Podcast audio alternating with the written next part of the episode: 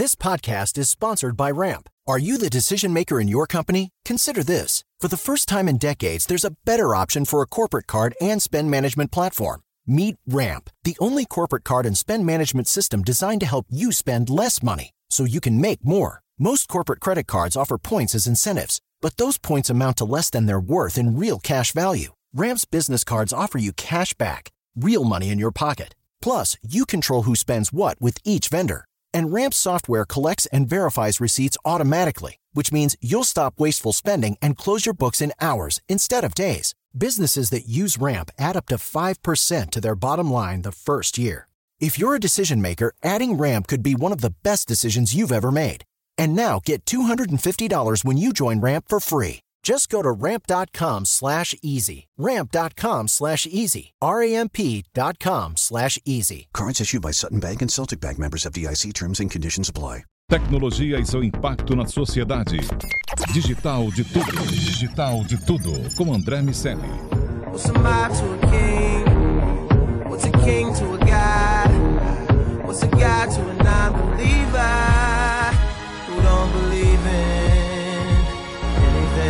Salve, salve, habitantes da sociedade digital. Sejam muito bem-vindos. Eu sou André Miceli e esse é o Digital de Tudo, seu podcast de tecnologia e negócios, só aqui na Jovem Pan. Meus amigos, hoje estamos eu, Daniel Salvador, Iago Ribeiro e Bruno Natal, que é jornalista e apresentador do podcast Resumido. Hoje temos um cross, uma visita de um amigo que também escreve na MIT Technology Review, é um, um colaborador da nossa publicação e vai conversar com a gente sobre a cultura do cancelamento. E aí, para abrir essa história, eu vou perguntar para o meu amigo Iago Ribeiro: você já cancelou alguém, Iago? É, eu, eu tento cancelar da minha vida só os boletos, né? Que a gente sempre tem que pagar todo mês. Mas eu não tenho muito essa questão do cancelamento, não. É, tento, tento manter a- as opiniões divergentes é, próximas. Meio poderoso chefão. Tá certo. Bruno, faz um- uma explanação mais ampla. Você escreveu a- agora um artigo, saiu ah, nessa semana aqui do, do- que termina no dia 21 de agosto para Technology Review Brasil, falando sobre os muitos significados da cultura do cancelamento. E ali você faz uma explanação ampla sobre é, o que é o cancelamento, as motivações pelas quais isso acontece, e é, encontra ali visões diferentes sobre o tema. Você expõe visões diferentes sobre o tema, melhor dizendo. Ah, cita o, o exemplo ah, da, da editora de opinião do, do New York Times, é, da relação com o medo de desagradar, enfim. Queria te, é, te pedir para começar do início e explicar para a gente que história é essa. Bom, primeiro, obrigado pelo convite. Muito legal estar aqui conversando com vocês é, sobre esse assunto que está tão quente aí agora, né? Tanta gente falando sobre isso. É, bom, a cultura do cancelamento, onde ela começa, é difícil dizer. Algumas pessoas falam que ela começou no hip hop, com memes dizendo que a pessoa estava cancelada porque tinha mandado mal com alguma coisa e que isso foi expandindo para outras coisas e cresceu quando Kanye West fez aquele discurso famoso em que ele invadiu o palco quando a Taylor Swift ganhou um prêmio para dizer que o clipe dela era muito bom, mas quem merecia mesmo era, era a, Beyon- a Be- a Beyoncé. É, assim, é difícil dizer onde está a raiz do termo, mas está ficando mais claro o que, que, que, que ele significa agora, né? Talvez agora na pandemia, com tantas coisas, tantas interações acontecendo online e tantas questões difíceis né, e complicadas sendo debatidas, como Black Lives Matter, é, eleições e tantas coisas, esse termo acabou aparecendo mais forte, eu acho, apesar de ser uma coisa, como eu disse, é um pouco até antiga. E aí tem duas visões, né? Tem a visão em que as minorias é, ou as comunidades minorizadas, né, para falar melhor, é, veem no cancelamento uma ferramenta em que se coloca em pé de igualdade com os grandes comunicadores ou com as vozes que têm mais acesso a grandes plataformas. Né? Então, é, de uma certa forma, é visto é, como uma maneira de se equiparar o discurso. Uma pessoa que tem um megafone, historicamente, tem um jornal, tem algum suporte, tem muitos seguidores, fala o que quiser falar e quando fala errado, as pessoas podem devolver cancelando essa pessoa, né? Dizendo, desautorizando o que ela falou.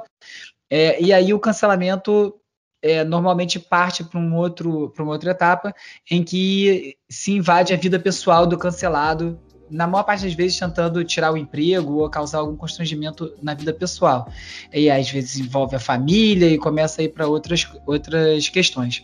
É, tem muito fundamento essa, essa visão, porque realmente, historicamente, né, foi um, os discursos eram um caminho de, de mão única, em quem podia falar, falava, o resto das pessoas ouviam, era muito difícil você responder a, na mesma altura ou com o mesmo alcance. Isso, obviamente, mudou com as redes sociais. Hoje em dia, o Twitter é o Twitter para todo mundo, e se as pessoas se juntam e repercutem uma mensagem, conseguem fazer ela chegar bem longe. Então, tem essa questão de, de igualar o jogo que é muito interessante, que é a, é, é a coisa original do cancelamento. O termo cancelamento é que talvez seja bem complicado, inclusive para ter essa noção, né? Ele já vem com uma, uma carga por trás.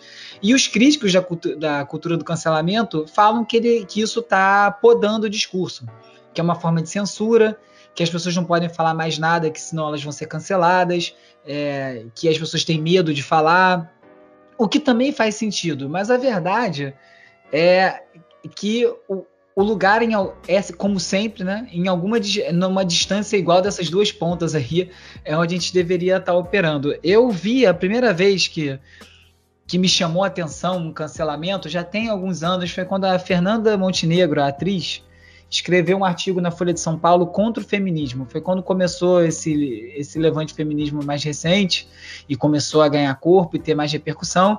E ela escreveu um artigo na Folha criticando, dizendo que não acreditava nos valores, nos pedidos, né, né no que estava sendo falado e tal. E aí ela tomou porrada de tudo quanto foi lado por conta desse artigo. E aí, na sequência, depois de debater e muita troca, foi no Facebook, é, foi menos Twitter, mais Facebook e tal, essas discussões acontecendo, ela reviu os pontos dela e escreveu um artigo de novo na Folha dizendo tudo que ela aprendeu e como ela se via assim, então, como apoiadora do movimento feminista. E esse caso, para mim, foi muito emblemático porque ah, se ela não tivesse falado a besteira que ela falou, talvez o assunto não tivesse tido o alcance que teve, gerado o debate que gerou, a conscientização que gerou nela, que gerou um novo artigo e que abriu a cabeça de tanta gente. O que eu acho que é problemático quando, do ponto de vista de quem critica né, a cultura do cancelamento, o que eu consigo concordar é que essa, essa cultura dos algoritmos nas redes sociais, em que tem a, a, performance do post, em que as coisas mais polêmicas normalmente, normalmente desempenham melhor, levam para um lado em que as pessoas precisam gabaritar as questões. Né? Cada vez mais nessas redes a gente não tem, não tem cinza. É branco ou preto, as coisas são uma ou é A ou é B, não tem nuance e você não consegue aprender ou ter um debate. Você tem que gabaritar qualquer tema. O que você for falar tem que caber num tweet e tem que zerar a questão ali, o que é logicamente impossível de ser feito. E eu acho que esse é o ponto que, que é onde é onde dá o atrito. É, a gente precisa encontrar um lugar onde quem fala também é responsável pelo que fala, que saiba ouvir as críticas, né? Porque também confunde-se muito ser criticado ou combatido com ser cancelado, e isso também não é não é a mesma coisa. E também as pessoas que ouvem também saberem ouvir e deixar a conversa evoluir para algum lugar. Tirando, logicamente, casos em que é para ser cancelado mesmo quando o cara martela uma que não tem, não tem nem para onde fazer curva. Não, é de fato, eu acho que você está certo é, nessa colocação, mas é importante, é importante que haja diálogo, né? Não tem como, é lógico que na internet sempre vai ter os haters, os agressores, em alguma proporção, mas é importante que parte das pessoas que estão ali, abre aspas, criticando, estejam abertas a dialogar, a ensinar, a debater, porque se estiver só para tacar pedra, você fecha outra pessoa para aprendizado ou para mudar de opinião, seja lá qual ela seja, né? Então, então é importante que é, não esteja ali só para agredir alguém.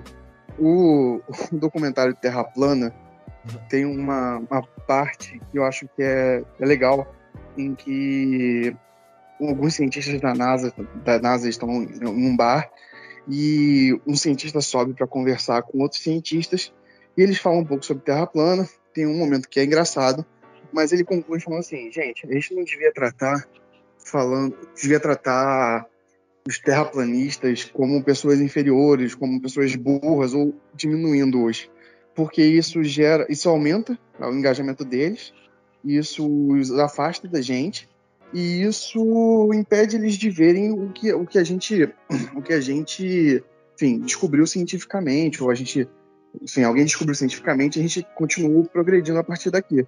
A gente tem que ver esses caras como cientistas, questionadores, assim como a gente. A gente é questionador. Por isso que a gente é cientista, por isso a gente descobre mais. E esses caras são questionadores.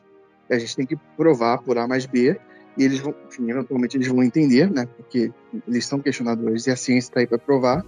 E, enfim, progredir a partir dali. Porque se você só retaliar de fato, você não vai ter essa, essa mudança de comportamento. E aí você tem que decidir, né? Se você só quer agredir alguém, se você quer mudar o comportamento, quer mudar alguma coisa. E, enfim, e pra, indo para uma próxima pergunta, é, eu, eu queria que você falasse sobre dois pontos.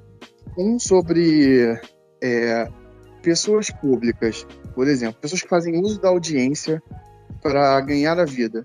É, então, toda coisa que a. Vamos pegar a Pugliese, por exemplo. Tudo que ela fala de positivo, ou de bizarro, por exemplo, de neutro, engraçado, vira uma trend. E isso é uma boa é uma boa gera audiência para ela, é bom, é positivo. Abre aspas. Seria justo, fecha aspas, que tudo que ela fale de ruim também? E a próxima pergunta seria assim: é, queria que você comentasse sobre a pessoa física desconhecida nesse sentido. É, eu acho que tem muita responsabilidade que vem atrelada a você ser dono de uma conta com esse alcance, para o bem e para o mal. Então, acho que tem sim uma responsabilidade e, entre aspas, como você colocou, justiça quando a coisa repercute para o lado errado também, né? É, negativamente. Você fala uma coisa muito legal, você espera que aquilo gere engajamento e muitas vezes dinheiro, que são posts pagos, né, dependendo do tipo de influenciador que a gente está falando. É, e quando dá errado, dá errado. Isso eu acho que é do jogo para quem entra. Eu acho que a, a grande questão mesmo é a plataforma onde essas conversas estão se dando, porque o WhatsApp, o Twitter, o Facebook, eles são, são plataformas de comunicação, mas eu não consigo ver essas plataformas como plataformas de conversa. A conversa, a troca envolve o olhar, envolve é, várias questões subjetivas, as expressões, a entonação, e eu acho que esses ambientes eles não são dados a isso. Ele empurra para um lugar em que as conversas ficam muito difíceis de acontecer. E também em que os erros e os acertos são muito amplificados, né? Às vezes uma coisa que você fala sem querer ou você se expressa mal, não tem volta. Um amigo meu fala que, que as redes sociais é como se você saísse para beber e pô, enchesse a cara, tivesse uma noite daquela de vexame, passando mal e todo mundo vendo. É, enquanto no mundo real essa noite fica para trás, algumas pessoas lembram, outras não, e ela vai sumindo no tempo, na rede social fica para sempre.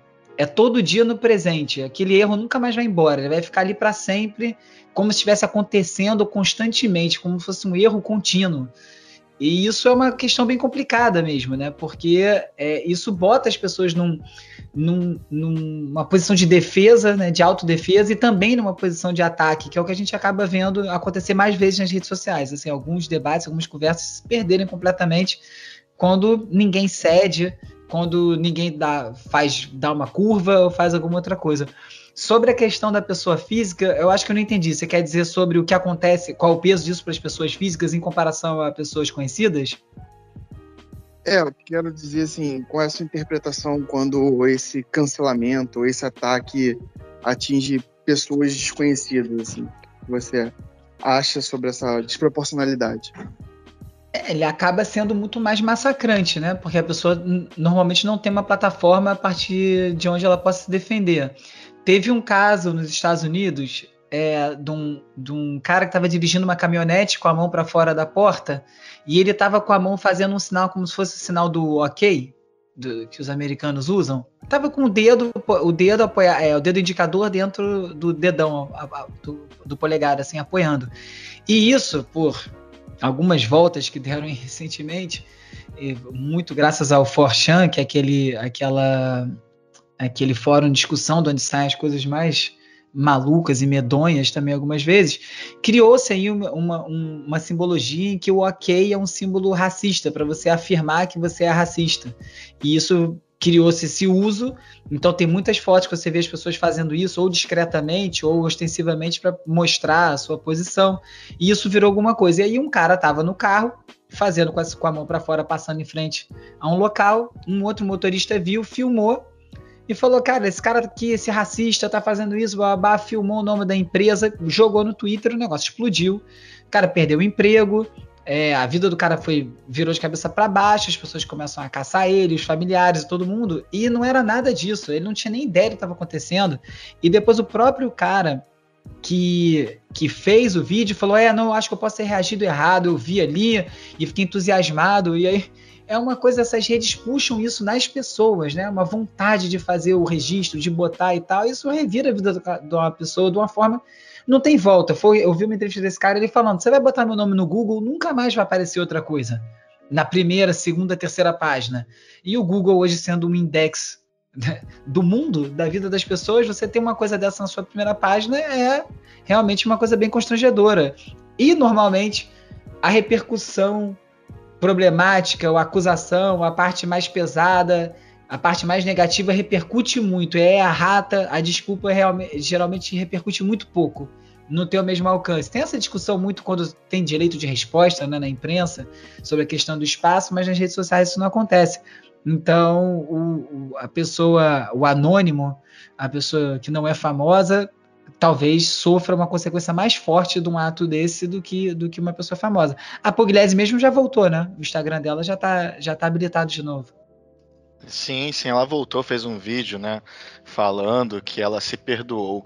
É, é complexo, né, porque é justamente para esses famosos, hoje em dia, é, basta um passo errado, né, mas, mas também o esquecimento, né, fala-se muito sobre essa questão do próprio esquecer, né? Agora, o tweet dessa pessoa que fica gravado lá tá marcado, né? Achei até interessante que teve, acho que eu não lembro quem foi, mas era uma pessoa que estava cotada para ser ministro, algo do tipo no governo, e a primeira coisa que a pessoa fez foi apagar diversos é, tweets antigos dela para hum. não ser massacrado pela, pela tribuna. Mas cara, eu acho, assim, eu, é, na, enfim, com o meu pensamento, com a minha visão, né, é, eu acho muito que as plataformas também proporcionam isso, né? Essa questão das bolhas criadas pelo, pelo pela, pela essa lógica do Facebook de te apresentar aquilo que você interage mais, toda essa questão de bolha social, né? E, e você tem hoje em dia né, ferramentas que te fazem sair da bolha, né? Fala-se muito sobre sair da bolha, é, é, mas isso tudo impacta a gente, né? A gente, eu, eu sempre gosto de pensar que a gente só vai ver o real impacto das redes sociais daqui a, a 10 anos, 20 anos, 15 anos é, à frente, é, que a gente vai conseguir analisar melhor os efeitos, né? Talvez quando passar uma primeira geração de pessoas inteiras, né? De, de uma geração inteira que viveu rede social, é, é, é aí talvez a gente consiga ver os reais impactos, né? Assim como em algum momento as pessoas achavam que era super normal e legal fumar, né? E depois você vai vendo todos os impactos disso, né? Eu acho que é, é, é um ponto da, do cancelamento me parece ser algo natural do ser humano. Existem diversas culturas onde existe isso, né? Desde, sei lá, do apedrejamento é, de, lá no, em culturas é, né, que, que, enfim, que seguem isso. Enfim, de alguma forma isso está no, no, nos instintos do, do ser humano. Agora, é, o que a gente vê hoje na internet é que o, a, a minoria consegue responder. Né? A pessoa, o Zé Ninguém talvez consiga é, destruir a vida de alguém que é famoso, que está na mídia e tudo mais. É, e justamente, né? Talvez o que falta é um equilíbrio é, nessa história inteira. Porque eu, eu, entendo que tem pautas que precisam ser debatidas e pautas que precisam é, é, ser justamente retirados da sociedade, né? Comportamentos machistas, comportamentos racistas, isso não pode acontecer mais. Tem um, um ponto da, da, da educação, da, da, transmissão de conhecimento, de explicar isso, né? De trazer isso mais, de ter mais é, pessoas de representatividade falando e tudo mais, mas é, é, uma pessoa que tem hoje, hoje em dia né, uma, uma, uma fala racista, ela não pode continuar ser, ser, aplaudida ou simplesmente ser ignorada, né? Aquilo ali tem que ser sim, de alguma forma, penalizado. Agora, Bruno, se a gente tem um cenário no qual as pessoas acabam sendo instrumentos importantes para as marcas, são quase mídia. E as marcas entendem o risco, mas também não conseguem, não podem abrir mão desse tipo de, de iniciativa. Eu estava essa semana conversando com o Felipe Cerchiari, diretor de inovação da Ambev, sobre o que eles fizeram com a Anitta no contrato dos 150 BPM.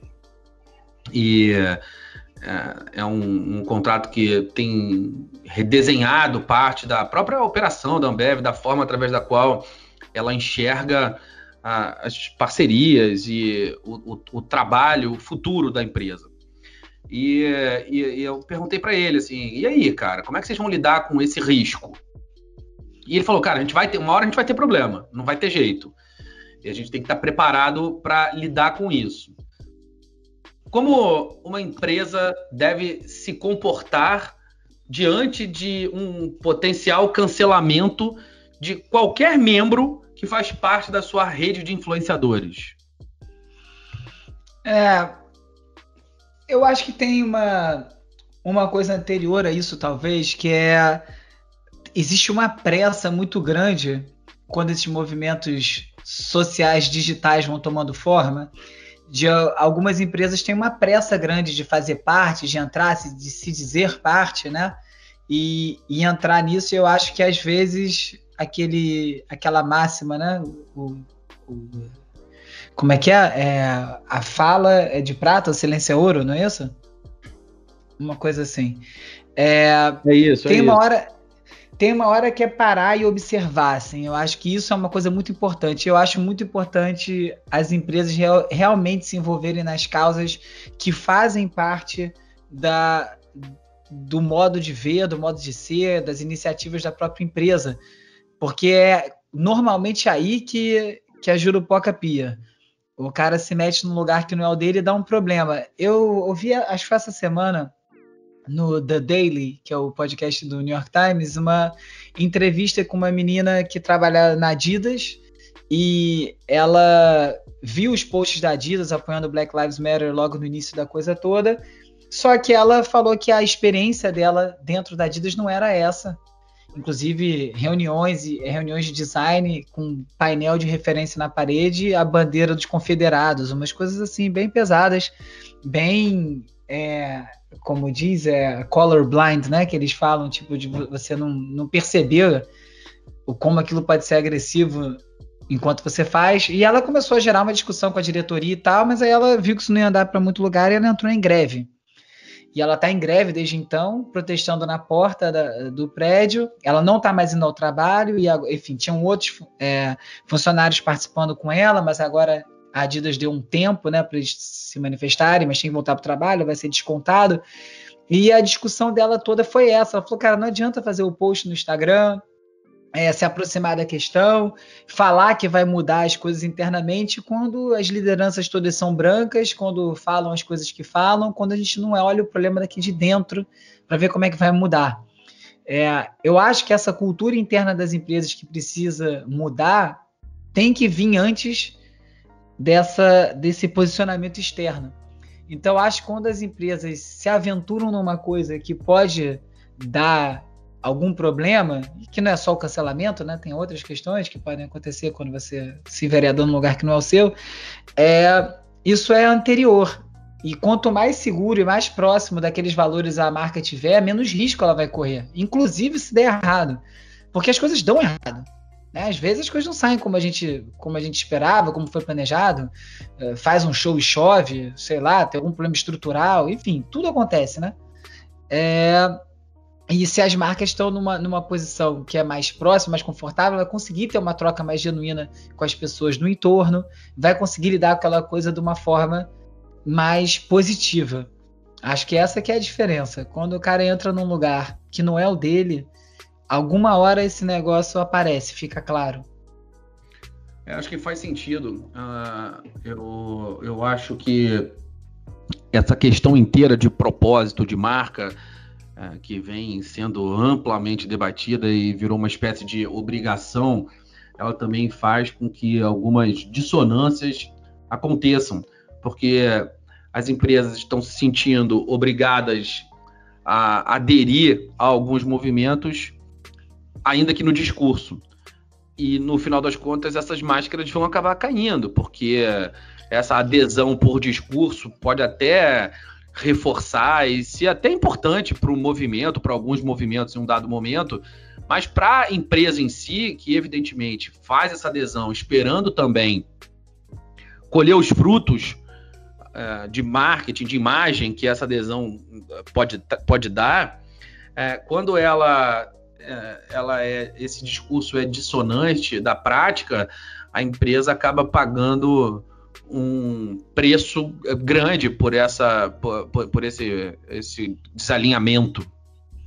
Essa é a principal questão, é esse alinhamento mesmo e essa questão de ser interno, ser mudanças de práticas, né? Porque se mudar as práticas é, machistas, racistas, né? O, ainda bem hoje está ficando cada vez mais claro o que, que é o racismo estrutural, né? Que todos os que não são negros, eu, eu sou branco, é, você é branco, André, é, isso faz parte de, da sociedade que a gente está. E quanto mais a gente enxergar a quantidade de racismo que existe na sociedade, em vez de tentar jogar para debaixo do tapete ou fingir que um discurso vai resolver, melhor, melhor as coisas vão evoluir. Eu acho que está rolando um, um ponto de virada, né? Eu acho que a discussão de uns tempos para cá mudou um pouco de, de hum, densidade mesmo, assim. Acho que estão tá, sendo discutidos, tem muitas vozes novas aparecendo, tendo espaço, e eu acho que essa discussão vai, ainda vai render bastante tempo, mas eu acho que começa a mudar. Ou pode ser só na minha bolha, e fora não está mudando nada, né? É, eu acho, eu acho que esse ponto que você falou, né? as ferramentas é, do, do, WhatsApp, é, do Facebook, do Twitter, elas não são ferramentas de conversa, elas são ferramentas de, de, de, enfim, de comunicação ali, né? Na prática, as pessoas botam suas ideias e, enfim, não tem olho no olho, empatia e tudo mais. Eu acho que nesse ponto a gente pode sim estar tá tendo uma evolução é, nas próprias discussões que a gente está tendo, né? Nunca se fez tantas discussões através da internet e, que, enfim, tem esse propósito das lives de ser coisas, enfim, de pessoas, de pensamentos às vezes antagônicos ou de pensamentos complementares que vão juntas ali debatendo um assunto. Você teve uma crescente desse consumo e você teve também na quarentena agora esse, todo esse movimento do Black, Lives Matter que veio para confrontar né, esse racismo que, que a gente às vezes está deixando empurrar por debaixo do tapete. Então, talvez a gente tenha assim uma, uma virada de chave, né? É, Para além das nossas bolhas, é claro. É, por, por isso está sendo debatido. Agora, eu acho que toda a questão é aproveitar esse momento para também ouvir o contraditório, né? Para você ouvir o contraditório, conseguir debater com o contraditório e conseguir de alguma forma somar é, é, os pensamentos, né? Talvez essa relação não exista tão diretamente, mas tem um artigo também na Technology Review que fala sobre é, como falar com teóricos da conspiração, né? E, ah, enfim, eu vi. boa parte daquele, daquelas 10 dicas é, podem também ser aplicadas, por exemplo, para pessoas que têm pensamentos racistas, pessoas que não acreditam que exista um racismo estrutural. É, assim, é, é, eu, nem sempre teremos como ter debates quanto a esse, e, e também você não tem que dar palco para maluco, mas também simplesmente ignorar essas pessoas e calar essas pessoas é, não me parece é, ser o melhor né, é, a ser feito. Né? Eu acho que a gente precisa realmente de mais plataformas de diálogos, de, de debate, de exposição de ideias e, e, tudo mais. Algumas equiparações de poder também são, são assim, são talvez legais de ver, como a, a, a questão dos desembargadores em São Paulo, estava dando uma carteirada nos policiais, ou, ou no condomínio em Alphaville, que também estava dando uma, não uma carteirada no um policial, mas o que aconteceu com o motoboy no condomínio de luxo em São Paulo também. É, essas situações são situações que são cotidianas e passariam completamente em branco se não fosse a internet. E eu não sei, a gente não sabe dizer hoje o quanto isso tem ou isso não tem impacto, né, a longo prazo, efetivo, mas no curto prazo, no primeiro momento, né, ela dá a sensação de voz ouvida, né, como o Emicida disse na entrevista e no texto no Roda Viva, que você bem pontuou no seu artigo. É, é verdade, Daniel. O, o, o Bruno acho que abordou isso e consegue, conseguiu colocar isso de uma forma, de uma maneira muito, muito clara. Meus amigos, é chegada a hora de desconectar. Obrigado, ah, Daniel e Iago, pela parceria, companhia de sempre. E obrigado também, Bruno Natal, Bruno que é ah, jornalista e apresentador do podcast Resumido. Bruno, obrigado por ter estado aqui com a gente. Pô, muito obrigado vocês aí pelo convite. Sempre bom conversar, ainda mais com vocês.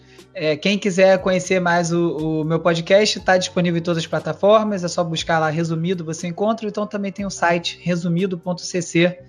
E, enfim, a gente se vê por lá também. E aguardo a visita de vocês no programa, hein? A gente vai, com certeza. Antes da, da gente é, fechar, Bruno, fala rapidinho do resumido aí pra gente. É, o Resumido é um podcast semanal de 20 e poucos minutos em que eu falo sobre notícias relacionadas ao impacto, do, impacto da tecnologia nas nossas vidas. E aí são diferentes abordagens porque varia de acordo com o que está acontecendo em cada semana. Né? Às vezes são assuntos de política, eleição, às vezes são de privacidade ou de reconhecimento facial e questões que vão permeando a nossa vida, muitas vezes sem nem a gente perceber né, que isso está acontecendo. A gente tem uma, uma vida mediada por artefatos digitais e, e às vezes eles estão na nossa vida de uma forma que a gente não se dá conta conscientemente. Então é mais ou menos esse o assunto geral, assim, é um recorte, um conjunto de notícias que eu vou é, associando uma com as outras e buscando um tema central entre elas para ter debate como esse que a gente teve aqui agora sobre cultura do cancelamento. Muito legal. Bom, vai ser um, um prazer. Vamos aqui desligar os microfones e marcar nossa ida ao resumido. Vou aproveitar, Bruno, para mandar é, um abraço para o nosso amigo Márcio Decar, é, que já esteve Grande. aqui no BT também. E, Márcio, estamos com saudade de você, meu amigo. Tem que trazer ele aqui de novo. Pois é, ele vem, ele vem. Deixa, agora tá, tá, tá, ainda mais fácil, né? A gente já, no início tinha ali uma certa resistência em gravar remoto, agora é fácil que não temos outra alternativa, então o Marcinho já, já ele volta também. Resolveu um problema rapidinho. Mais informações sobre a cultura de cancelamento e sobre o resumido podcast do nosso amigo Bruno Natal lá em www.digitaldetudo.com.br. Uh, o artigo do Bruno tá lá na mittechreview.com.br e uh, o link também vai estar no site do DDT. É isso. Se alguém falou alguma besteira aqui você não gostou, não cancela o cara. Vai lá tentar entender o que aconteceu. Vamos conversar sem tanta raiva no coração e sem julgamentos precipitados. Semana que vem tem mais digital de tudo aqui na Jovem Pan. Até lá, tchau.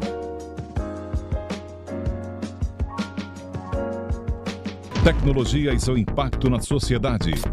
Digital de tudo. Digital de tudo. Com André Miscelli.